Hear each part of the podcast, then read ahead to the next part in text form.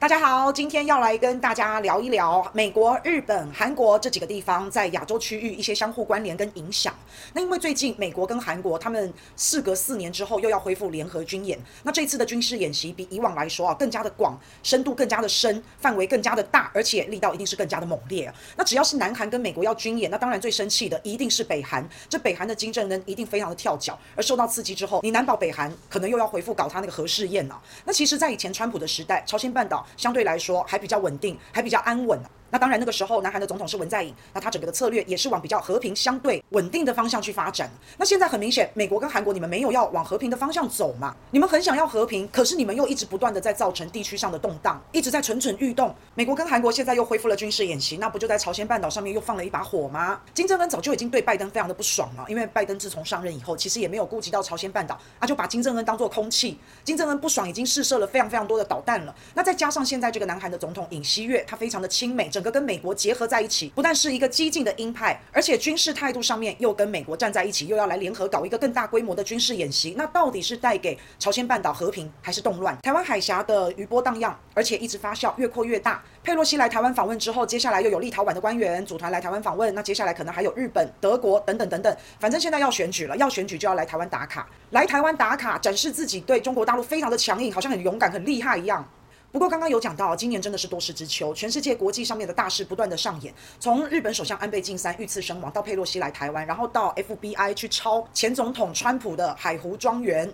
再来还有韩国的检察官突袭搜查前政府文在寅的军事情报。好，那我们这一群吃瓜群众真的是见证历史了。现在全世界的目光真的都移回亚洲，那美国当然也是喜欢在亚洲搞事嘛，那这本来就是美国的战略意图。那现在美国跟韩国其实都在搞政治清算，那年底美国刚好要选举，他们的其中选举民主党一定是很想要扭转颓势，那一定要想办法置川普于死地，这个就是现在民主党的政治阴谋了。但是你现在看到美国所做的事情，就是一方面在加剧台海紧张情势，那另外一方面他也在拱火朝鲜半岛。美国的目的就是要强化美日韩三方同盟，也或者他想要真的把亚洲扩大到北约，这就是北约亚太化的前身来酝酿，先来张罗，那那就不晓得了。只是说日本一直都是美国的马前卒啊，对美国真的是死心塌地啊。那反观韩国最近的表现其实是不太好的，尤其是佩洛西去到了韩国竟然不待见，要叫韩国加入芯片四方联盟，韩国又啰里吧嗦，条件一大堆。在这个情况之下，美国他一定会想要对付一下韩国，对付韩国最好的方式就是刺激北韩，然后通过北韩核武器的威胁让韩国感觉好害怕好害怕，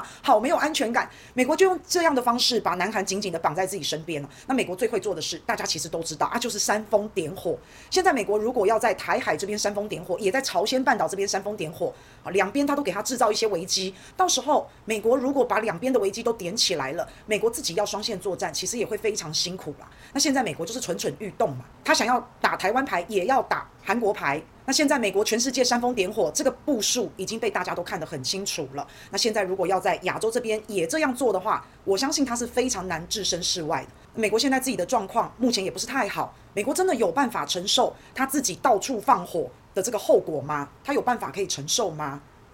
那美国也真的非常有趣啊，因为他去挑衅的国家都是拥有核武器的，那包括中国，包括俄罗斯，包括北韩，包括伊朗。哦，那聪明的话，美国应该不要把俄乌战争、台海战争、朝鲜半岛的危机，甚至是伊朗中东问题一次点燃啊！如果他真的这样做，哇，那真的太梦幻了。如果真的是这样情况，全世界不管你有多少的盟友，不管你有再多的军事基地，美国都难以招架。不过现在美国所做的事就是这样，好，到处煽风点火，在维系自己的霸权啊！其实大家也都越看越清楚，大家也都看穿了美国的意图，其实就是在意图制造动荡。那一个想做老大的人，你这样做其实是无济于事的，而且到后面一定会有相当程度的反效果，到最后搞不好自己被反噬。那你底下的小弟小妹，你的盟友看到这样的状况，也对你这个大哥越来越没有信心。那走到现在，我们可以看到美国除了在亚洲这一块，它的影响力逐渐衰弱，东盟的影响力逐渐衰弱，中东的影响力也是逐渐衰弱。久而久之，大家都会看得出来。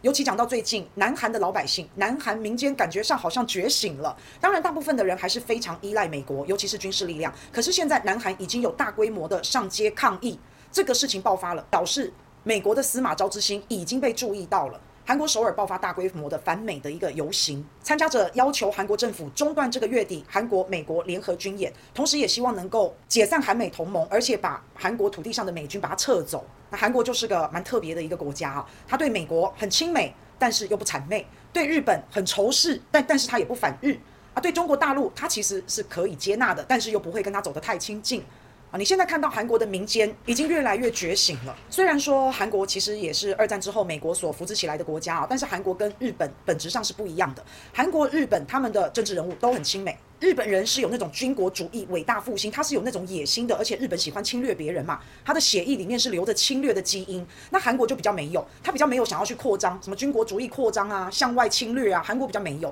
他顶多是想要统一啊。那日本跟韩国对美国的态度也不太一样。日本就是有一个莫名其妙的奴性，我也不知道它是真的还是假的，还是现在是人在屋檐下不得不低头啊。那你说日本真的很奴性吗？那如果他真的这么乖巧，他为什么之前会去偷袭珍珠港啊？被美国两颗原子弹收拾以后就乖到现在啊，很听美国的话。可是他在听话的过程当中，不代表他没有狼子野心哦，不代表他不想要还魂他的军国主义，或是不代表他没有想要扩张哦。像日本这样的国家，本身就有侵略的血液在他的基因里面。一旦有一天日本摆脱了美国的束缚，当他的军国主义又再一次伟大复兴的时候，日本一定会回头更加报复美国。而且日本这个国家是一个比较危险的国家，就是因为它有侵略的基因，所以它只要一旦军国主义复兴之后，它不会把全世界任何一个国家放在眼里，那这个是蛮危险的。但是比较起来，韩国就比较没有这样子的基因啊。它虽然政客很亲美，但但是那是因为美国长期渗透、长期扶植在韩国政府里面培养出来的一个结果。但随着时间的推移，随着经济版图的演变，那韩国说真的，现在的民众上街头就表示，哎，有人开始注意到，再这样下去可能是不行的，没有很认同韩美同盟这件事了。那虽然说军事力量还是靠美国，但是南韩的好朋友已经开始越来越清楚了，已经开始认清了美国的伎俩。虽然说现在还没有什么能力改变一些什么事情，但是也可以看到这个觉醒的力量已经慢慢慢慢开始了。不只是韩国而已，其实全世界应该都有这样子的一个体悟。